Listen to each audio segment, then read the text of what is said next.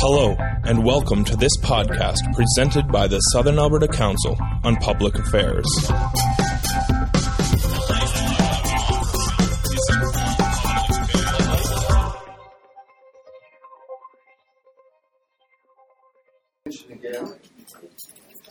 Um, I want to uh, say that there will be a recess of SACPA, and the meetings will resume on Thursday, January the 9th, at which time the subject will be Should Christian prayers be recited in Alberta public schools? So that's um, the second Thursday of the new year. And I'd like to mention at this time that um, Lisa, our administrator, is going to take a leave of absence, and um, she's going to try and finish her studies. So if we see you wandering around, we'll assume that you've forgotten what you took a leave of absence for. We hope it goes well for you, and thank you very much for the time you spent.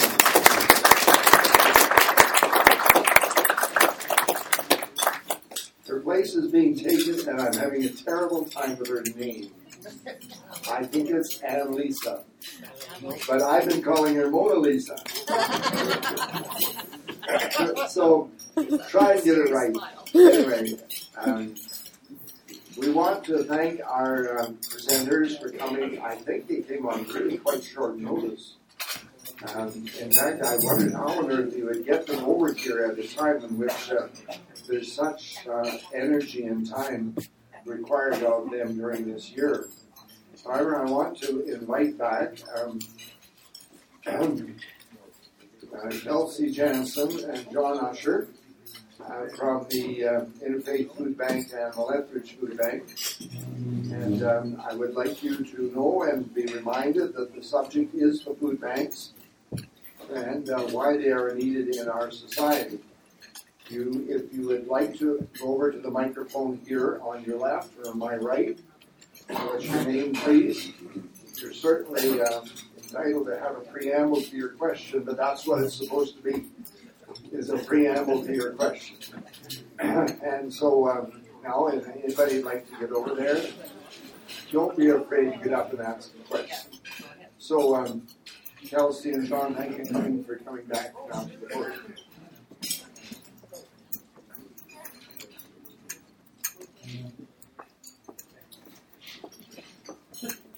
Got a microphone? Yeah. Terry Shellington, uh, thank you for coming and, uh, and on the short notice, but uh, very thoughtful presentation. I was thoughtful about your three recommendations about uh, how to, uh, at the end, about how to uh, eliminate or reduce the need for food banks. And the reference to part-time jobs strikes very close to home. But it's not clear to me what the remedy would be for that. It, it's fine to name that as a problem, but I'd be interested in any thoughts you have about how to remedy that, since those decisions get made in some corporate boardroom far from here. Uh, but I'm interested in your thoughts about that. Okay, I guess um, one way we could approach it would be to say that uh, we are the consumers of these these services, and that if we had a local business that was willing to pay people a fair wage, uh, that we would be willing to go and eat there or use their services and maybe pay a little more. And that's how it would have to work. But if we yeah, if we persist in spending as little as possible for the goods and services that we get, that's the damage that we're going to do.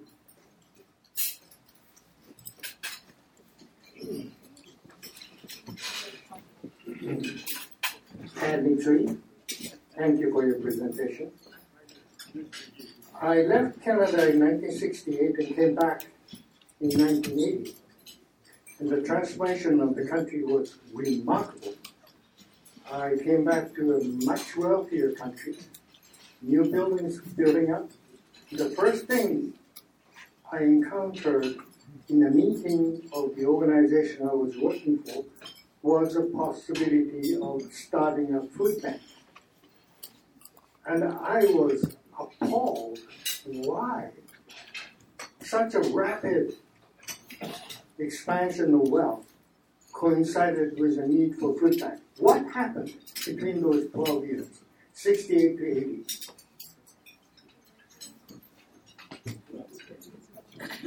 support.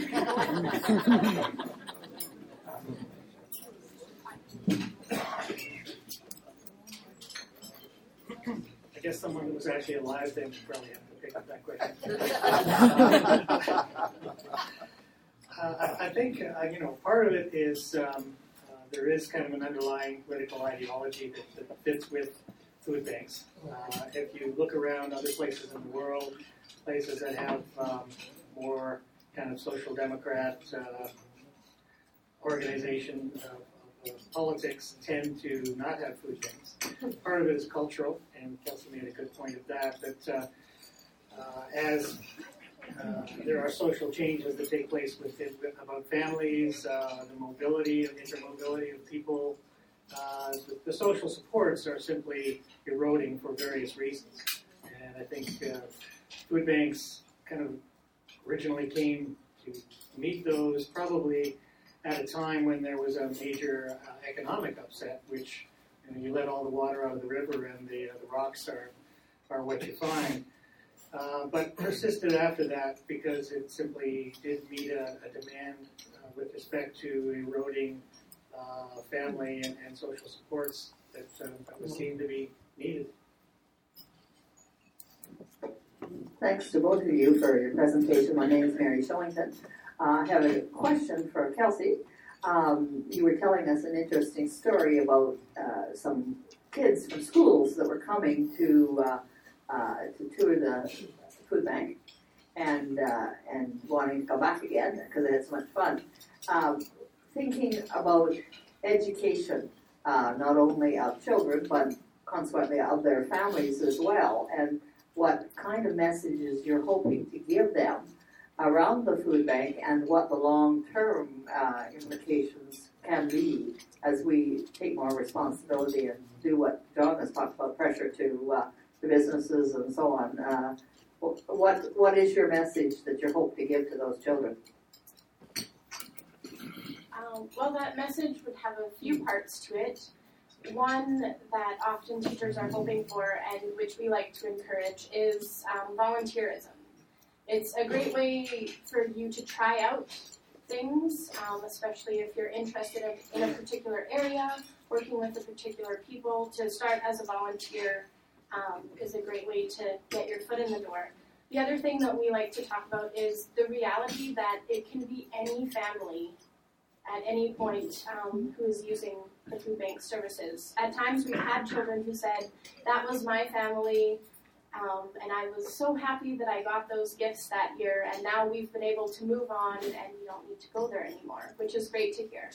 Um, also, for in the meantime, we like to educate them on ways that they can help, that their family can help um, by coming to volunteer, donating um, food, uh, donating funds, all those kinds of things, but mainly to increase their awareness of the society beyond just their own viewpoint. My name is Graham Greenleaf. Why are there two food banks in Lethbridge? Um, both doing the same thing, uh, working cooperatively, I think. Uh, why don't they combine into one?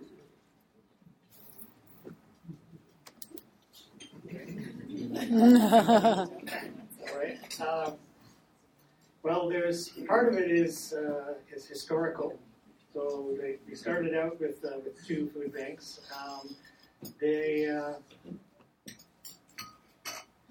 have made attempts at amalgamation in the past that have been unsuccessful. Um, basically, because of some, I hesitate to call them personality conflicts, but it didn't strike me in the in the telling of it that there was a enough substance that it shouldn't have gone ahead. Uh, we are currently, uh, as we sort of do some navel gazing at the Lethbridge Food Bank, wondering whether in fact um, there should be two. Uh, it's it's a, it's a difficult um, consideration, of course, because you have an organization and people that work for the organization, and you have to focus on on that issue.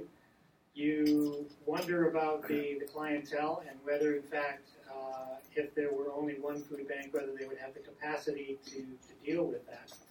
Uh, I think we're, we're less concerned about that with the expansion and the, and the additional potential for expansion that there is at the Interfaith Food Bank. Uh, it's often asked whether uh, having two food banks means that we have access to two grants if the government is giving out grants to do things, and that if we're only one food bank, then we only get one grant. Uh, I haven't seen the, the government really throwing a lot of money in our direction anyway, so I'm not sure about that one.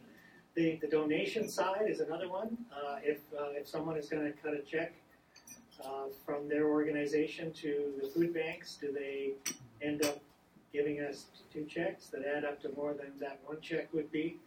Uh, again, that's it's an empirical question. You don't really know until there's only one food bank left, and then you find out. Uh, I I would think on that count that probably if people are willing to donate to food banks, they're willing to donate to the food bank. It's uh, you know there's money that's there, and, and that's the intention. I think now that when uh, you know we run a lot of stuff together, and um, so we're yeah we're a collaborative as all get out, uh, and so the money all usually ends up being split. Um, I don't. It's, it's a good question. It's certainly something that the, the government asks us every now and then at various levels. Um, is there some enormous efficiency that would be gained by having only one food bank? Um, I don't know. It's not like there's this uh, enormous hierarchy that's that of overpaid people. Nobody is overpaid. Most people are not paid at all. Uh, it's really the what you would end up eliminating would be probably a set of boards of directors who aren't getting paid anyway and, and are, are sure having a lot of fun doing what they do. So it's uh, it's a tough question. Uh, I think there are two because there were two 40 years ago, and there are still two. Well, there are more than two.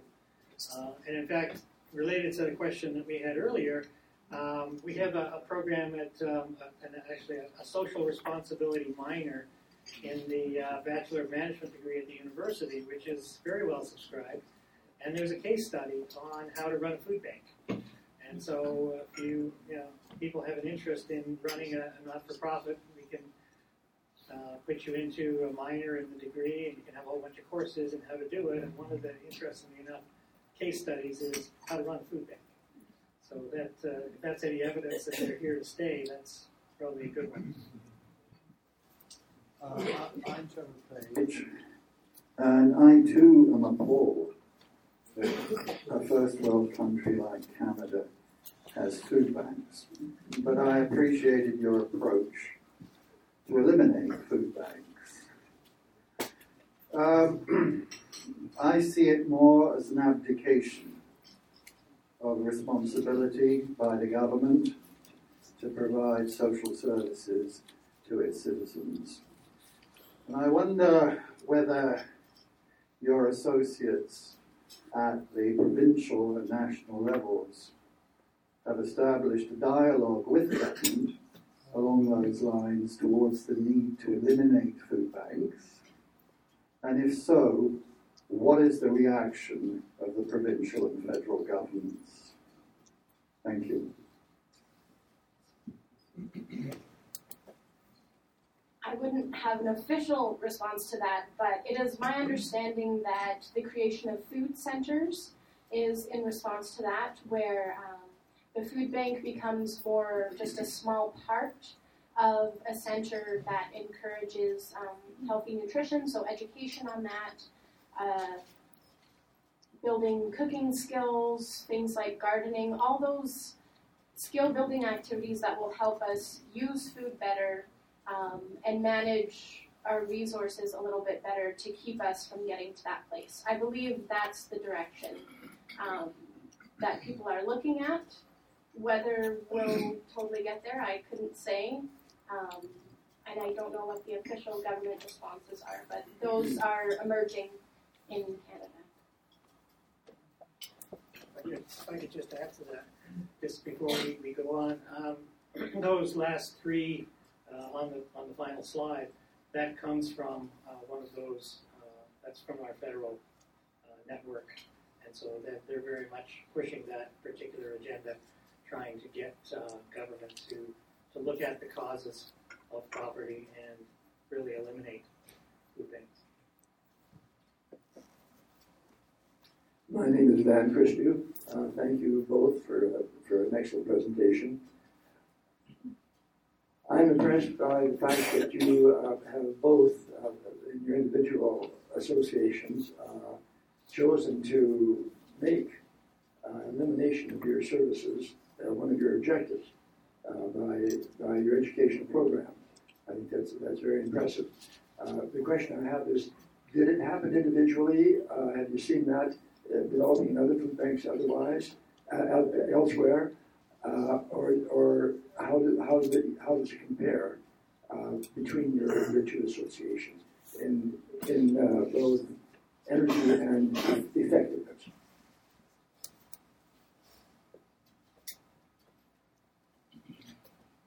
Um, I guess from the standpoint that we, we see these movements developing across the country, um, where we, we both are kind of fed by similar information sources from our provincial and federal associations. So there's some overlap of information.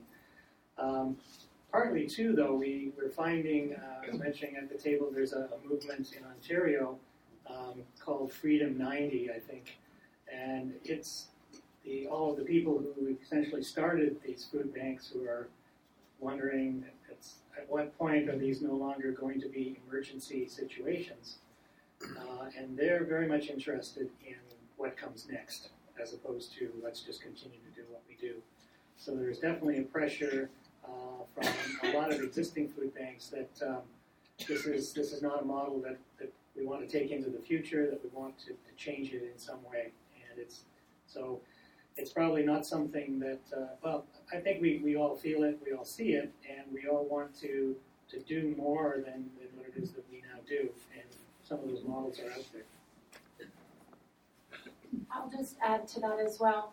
Um, every March, we do a client satisfaction survey. And so we check in with them how they feel we're doing, um, things that they wish that we offered, um, find out some demographic information about them as well. And uh, the two programs that we've developed since, the kitchen and the garden, both kind of came out of that uh, with people saying, you know, I really don't know what to do with a lot of food. That's why I always go for the prepackaged stuff, which isn't as healthy. And so we kind of said, okay, we hear you. Let's see where we can go with this. Hi, my name is Knut Peterson. Uh, I used to be involved a little bit at Methodist Food Bank. Uh, I, back in my farming days, I started donating a few potatoes to it, and pretty soon when I retired, I ended up being on the board of the Lefty's Food Bank uh, back in the days when Jenny Skinner was running the place.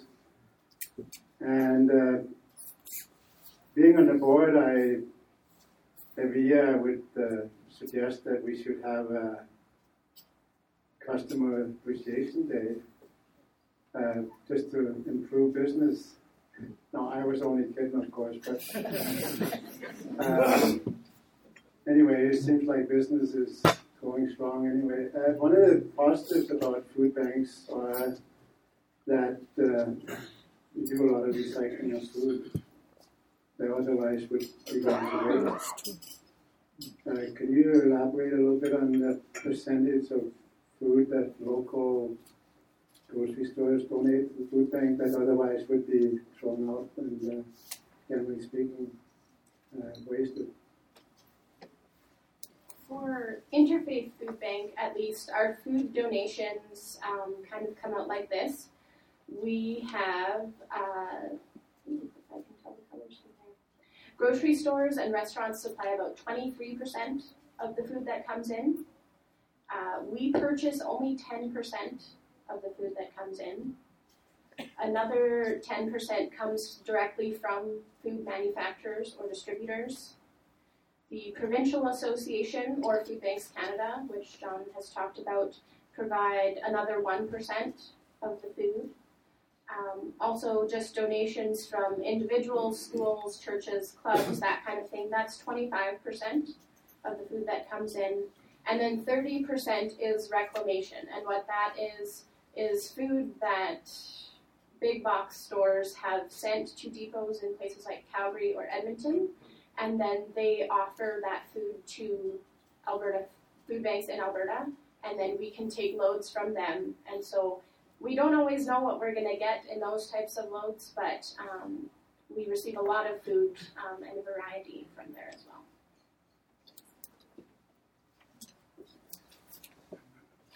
My, my name is uh, Ralph Hensel, and I'm following up on Trevor Page's question and his allusion to the responsibilities of government, which maybe have been neglected here.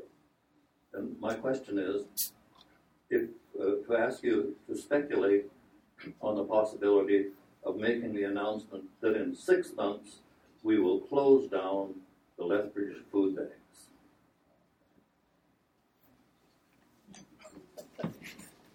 That, that was plural, was it? I heard yes. Okay.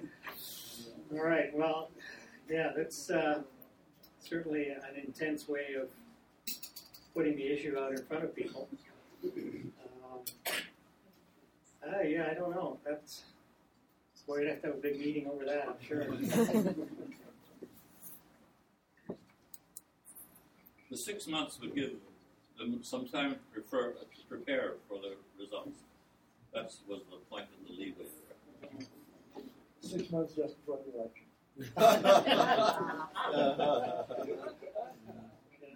well, I guess the, the question would be what what comes after. I mean, we, we do have ways in which we can think about sort of changing uh, the world in, in some ways that might make food banks less needed.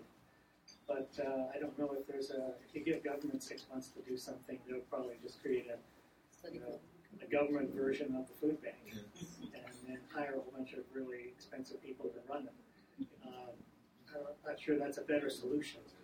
So um, I, I guess I'm, I'm more comfortable working at the edges and trying to, to change what the what the social context is that supports food banks and maybe make it just kind of go out of, or, or at least change into something different.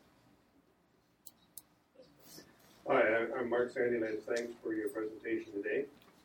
Um, in uh, no, on November 24th, 1989, the House of Commons passed a unanimous all-party resolution, which says this House seeks to achieve the goal of eliminating poverty among Canadian children by the year 2000. Uh, when you said uh, Freedom 90, uh, I'm wondering if that refers to 2090. Uh, I'm, I'm not sure what, but I'll leave that aside.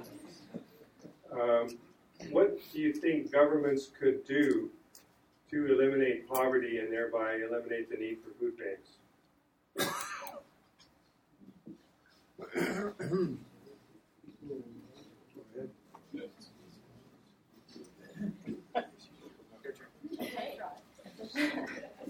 Um, I guess that would depend on how much we expect the government to do for us. For our 50% who do rely on those supports, um, definitely they're in kind of a place where they can't always get out of that situation. For example, um, people on AISH are only allowed to make a certain amount of money, therefore, if they make over that, they get penalized and can lose those kinds of benefits, um, which is unfortunate. In that case, we could see um, a bit of change there with how the government organizes that. In terms of lower income people who are working at jobs, I don't know if that's the government's role to fix that or how exactly that would work, but it would probably um, take, as uh, was said before, us going to pay a little more for things and go through a stage of transition, I guess, where we change what our expectations of what is a good life and what is an acceptable standard of living, perhaps. I'll speak to that a little bit too, I guess. Um, have you have you seen the um, climbing the waterfall presentation yet? So I think on January the 16th at the lodge, uh, there's going to be a presentation. So this this is the results of the focus groups that were done uh, on uh, groups that are, are experiencing poverty in, in Lethbridge to just sort of find out where where this problem comes from, uh, and also to make some recommendations. So there, um, where government is concerned, the their approach has been to kind of divide efforts between um, poverty, uh, ending poverty, and sort of alleviating poverty. Uh, the, what they call the uh, uh, lifeboats versus um, guardrails approach. So uh, food banks are, are kind of in the, the lifeboats side of things. People that have already fallen in, they're drowning, and we try to drag them into the boat and save them. Uh, government, of course, would like to see far more guardrails put up so that these things were not necessary. Uh, so that's been, I think, the approach that uh, we've been trying to take in some of the work that Vibrant Lethbridge has been doing with respect to uh, getting at the root causes of, of poverty. And uh, that's, I guess, to the extent that uh, government are working with us, that's where things are at this stage. So the obviously, uh, the mandate of, of, conservative governments everywhere is that they would much rather see a handout than a handout, and so we always try to uh, try to put things in that context. What's the name of the film again? Uh, it's um, well, it's actually uh, it's not so much a film; it's a, a, presentation of the results of the research. Uh-huh.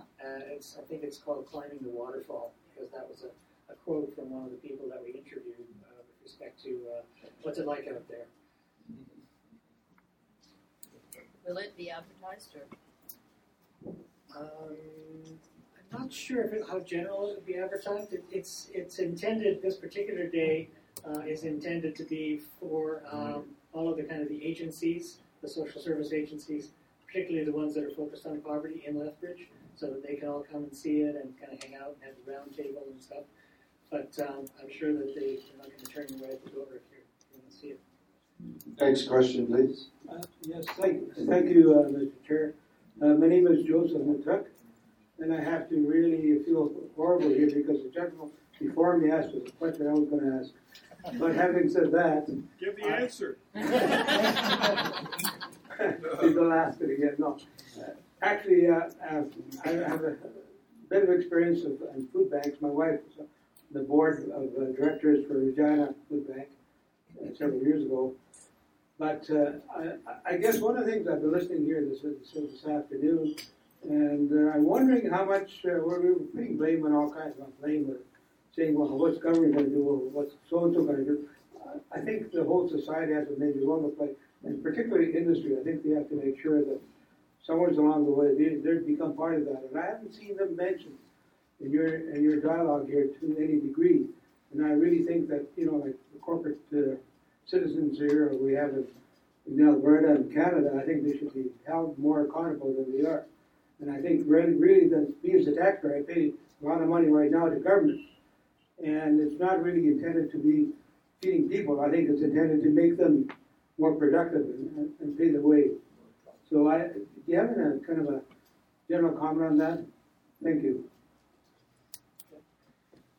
Yeah, I mean, we, uh, uh, we have, a, as I mentioned, a social responsibility is, is something which is very, very important to us at the business school. Um, we had a discussion at our table, um, which basically kind of went back to this question about what is the, the, the appropriate role of, uh, of businesses in this particular problem, and that right now we get a lot of donations from businesses in terms of food. So the major food suppliers are uh, are always showing up with all kinds of food. Um, maybe the more appropriate response would be to say, why don't you keep this food and pay your people a little better? you know, that's a that's a again a pretty tough call to have to make at the at the loading platform. But maybe that's the kind of direction we want, we want to go in.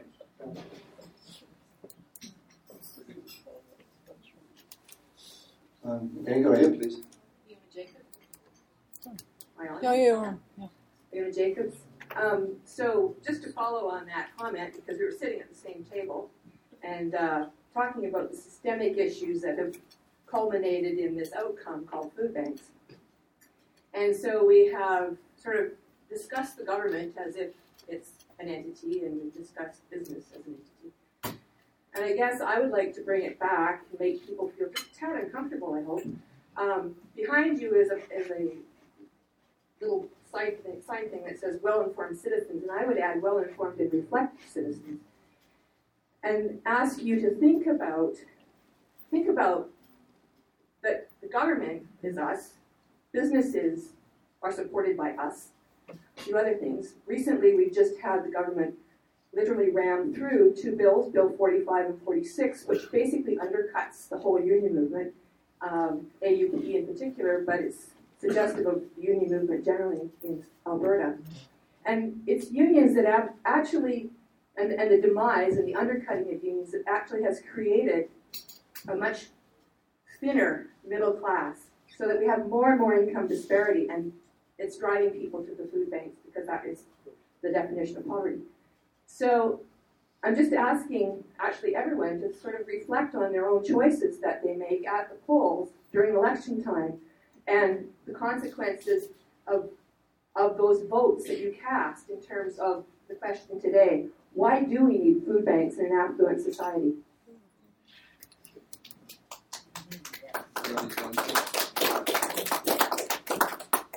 There is, there is no answer to that other than to say yes. We, have, we have two more short questions. Two short questions. Okay. Uh, my name is Frances Schultz, and thank you for your presentation. Um, I, I, really want us to look back at who sets the rules, who sets the minimum wage in Alberta.